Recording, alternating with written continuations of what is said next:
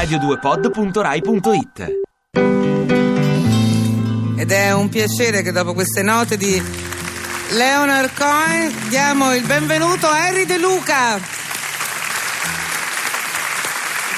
Grande piacere.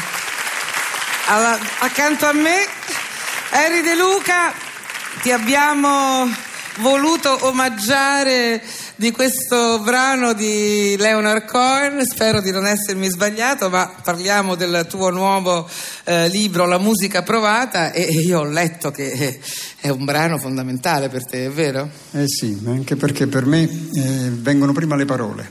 E allora queste, lo Cohen ne mette di magnifiche che possono stare anche senza musica, però quando stanno con le musiche le parole vanno molto più lontano, riescono a farsi sentire e a farsi ricordare molto di più e questo è un dono che la musica fa alle parole. Ed è quello che ci racconti in questo libricino prezioso che ehm, veramente si legge d'un fiato e fa bene al cuore. Bisogna Eh, avere molto fiato però per leggere. Io sono poco perché fumo. La somme- però- la sommozzatore. Ma io ho sentito dire che ehm, se potessi far venire nella tua cucina Leonard Cohen, che è già un'immagine meravigliosa, e cantare qualcosa, gli, gli, gli presteresti la tua chitarra, Sì. perché tu hai la chitarra e questo non, è una, una- una novità, e gliela faresti cantare. Questo gioco della cucina mi piace perché tu fai cantare i tuoi amici in cucina. Perché la cucina è la parte principale della, della casa, dove c'è il camino, si entra direttamente in cucina. Applauso a scena aperta su questa. Senti, invece ehm, la musica provata è un viaggio tuo personale attraverso la tua esperienza eh, della musica e inizia eh, sui banchi di scuola, ehm, dal cantami udiva del Felide Achille che tutti noi abbiamo no? dentro le orecchie. Eh, È da, è da lì che è la prima volta che, no? Perché in fondo è una musica anche quella. È quella che sente Omero, è una musica, se no non direbbe cantami. E quindi Omero sente questa musica e dice che è la musica che le sta trasmettendo la, la- diva. Lui non, è- non si dice nemmeno autore di quella musica, lui è un redattore, sta ascoltando e trasmettendo quella musica. Questo atto di umiltà, di modestia di Omero è talmente imbattibile, insomma, che tutti quelli come noi altri che cerchiamo di arrabattarci coi diritti d'autore, insomma, siamo molto Davanti a ridicoli. questo proprio diventiamo piccoli piccoli. Senti, tu, eh, conosci tante lingue, dici che hai imparato tanti alfabeti, addirittura traduci dall'ebraico, dallo yiddish. Dall'ebraico antico, sì. Eh, perché hai tradotto tutta la Bibbia però. No, no, alcuni libri, Alcuni alcuni, libri, solo alcuni esempi. E fa, fa con, la, con Idi, questa specie di eh, rockstar gigante tatuata dietro Sono le tue fan, spalle. sono un fan. Che uno mai se lo immagina. Sto bestione, sa tutto dei tuoi libri a memoria. No, No. capite la, la forza di Harry De Luca, se riesce a entrare. Tra l'altro c'è un verbo bellissimo che il maestro ama, che è mantenersi, tenersi per mano, perché sostiene che l'amore è immediato e il volersi bene invece si costruisce con fatica giorno dopo giorno. Ha capito? Ha capito De Luca? Riesce a entrare anche nell'animo di queste. Stavo dicendo che traduce da appunto l'ebraico, dallo Yiddish, addirittura dal, dal Kiswahili, che è una specie di Swahili, no? Il Kiswahili vuol dire lingua swahili, Ah, è il una Swahili. lingua che ho imparato quando sono stato in Africa Ecco, a fare un lavoraccio. Però non sa leggere uno spartito. Non so leggere uno spazio, sono analfabeta musicale. È per questo che ha scritto questo libro? Per eh, gratitudine nei confronti della musica. Senti, ma è vero che anche ehm, è cominciato a avvicinarsi alla musica spinto da, da- da sua madre, per la quale il fatto che fosse stonato, perché non solo non sa leggere uno spartito, ma Sono, ammette. sono nato stonato, non sono nato imparato. Mia- Essendo però napoletano, per sua madre questo fatto che lei era stonato era una, una vergogna. Com'era la storia?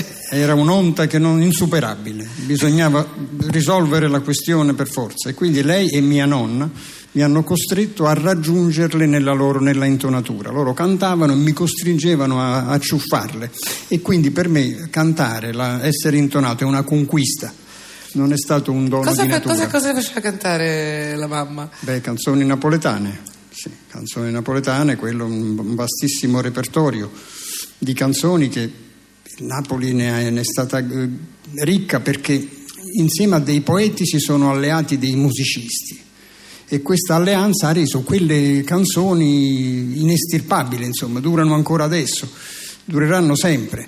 Ed è stata l'unica epoca, forse una delle rare epoche della storia in cui i poeti hanno potuto vivere dei loro versi. Pensa, Ma perché stavano per combinati, proprio.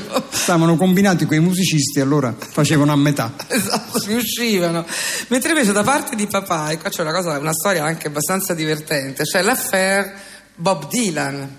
Perché Bob Dylan, che uno si immaginerebbe, no, Henry De Luca lo adorerà, l'invito alla rivoluzione, andarsene di casa, invece è un po'... Un po' un mosso duro questo Bob Dylan. Papà amava Bob Dylan, te lo faceva sentire eh, quasi a tutti i costi. Com'era il portò- rapporto con Bob Dylan? Non proprio idilliaco.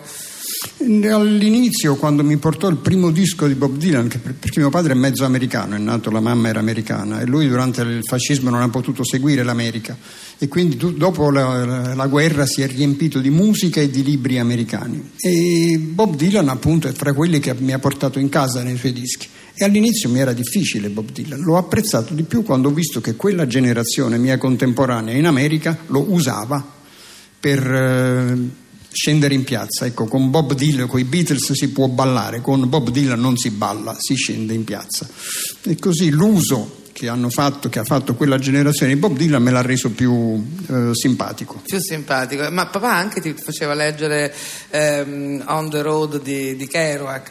Sì. Papà che faceva ascoltare Bob Dylan e faceva leggere Kerouac, uno immagina una cosa mitologica, in realtà di- eh, dice una cosa molto bella, senza saperlo mi ha dato gli strumenti per cui io poi ho avuto la forza di lasciare la famiglia. Sì, mio padre mi ha dato una, una specie di educazione da porcospino, perché il porcospino fornisce ai suoi cuccioli tutto il cibo possibile, anche quello velenoso, e attraverso questo assaggio generale il porcospino si immunizza.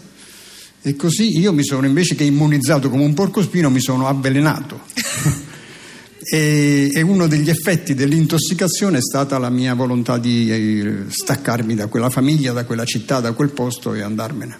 Anche se staccarsi da Napoli, come dice un altro tuo bellissimo eh, libro, Napolide, è praticamente impossibile, no? Eh, sia te ne vai, ma mm, rimani, non, non potrai essere mai più di nessun'altra città, è come un amore che ti rimane dentro. L'immagine è quella di un dente che si stacca dalla mascella. Ai ai ai. Una volta che l'hai staccato da lì, non la rimetti più in nessun'altra gengiva quel dente, rimane in giro fuori con le sue radici ballonzolanti, ma che non si piantano più da nessuna parte.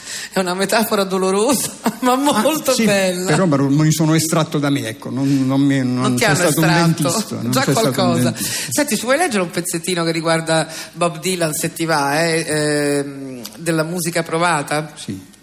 Grazie. Carlo Feltrinelli, mio ostinato editore, è un collezionista di concerti di Bob Dylan. L'ha seguito su scala di pianeta oltre cento volte. All'inizio della nostra conoscenza volle introdurmi alla sua passione e mi invitò a un concerto del suo Beniamino. Non frequento questo genere di assembramenti, perciò mi forzai per acconsentire.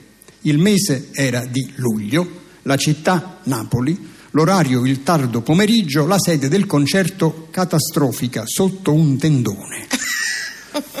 Su pancacce di assi qualche migliaio di devoti evaporava già da un'ora prima. Iniziò in ritardo. I watt, le luci, le amplificazioni aumentarono la temperatura a forno di pizzeria. Trattengo vaghe tracce di una sofferenza di massa e a pagamento. Per l'effetto condensa, dall'alto del tendone piovevano gocce grosse come mosconi. Contenevano fiati, traspirazioni e fluvi di una folla sottoposta a spremuta. L'editore, completamente assorto, stava in qualche stato di beatitudine. Io spostavo le natiche ossute da una scomodità all'altro, giurando a loro due, alle natiche, mai più. La musica era per sordi, le onde sonore erano a regime di tempesta. Ammetto che non avendo oltrepassato l'uscio di una discoteca ho un sistema acustico primitivo, senza avviamento ai decibel. Già, i decibel. Leggo nell'enciclopedia che sono un decimo del bel, unità di misura in disuso. Non lì, dentro il tendone arroventato, il bel imperversava per niente decimato, anzi moltiplicato. Sfondata.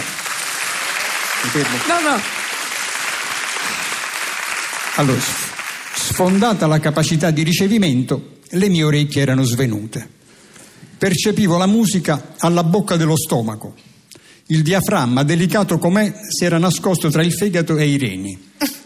Il cantante, per buona sorte, fu avaro e dopo un'ora smise. Ascoltai sgomento le invocazioni di bis da parte di estremisti disidratati. Non vennero accolte.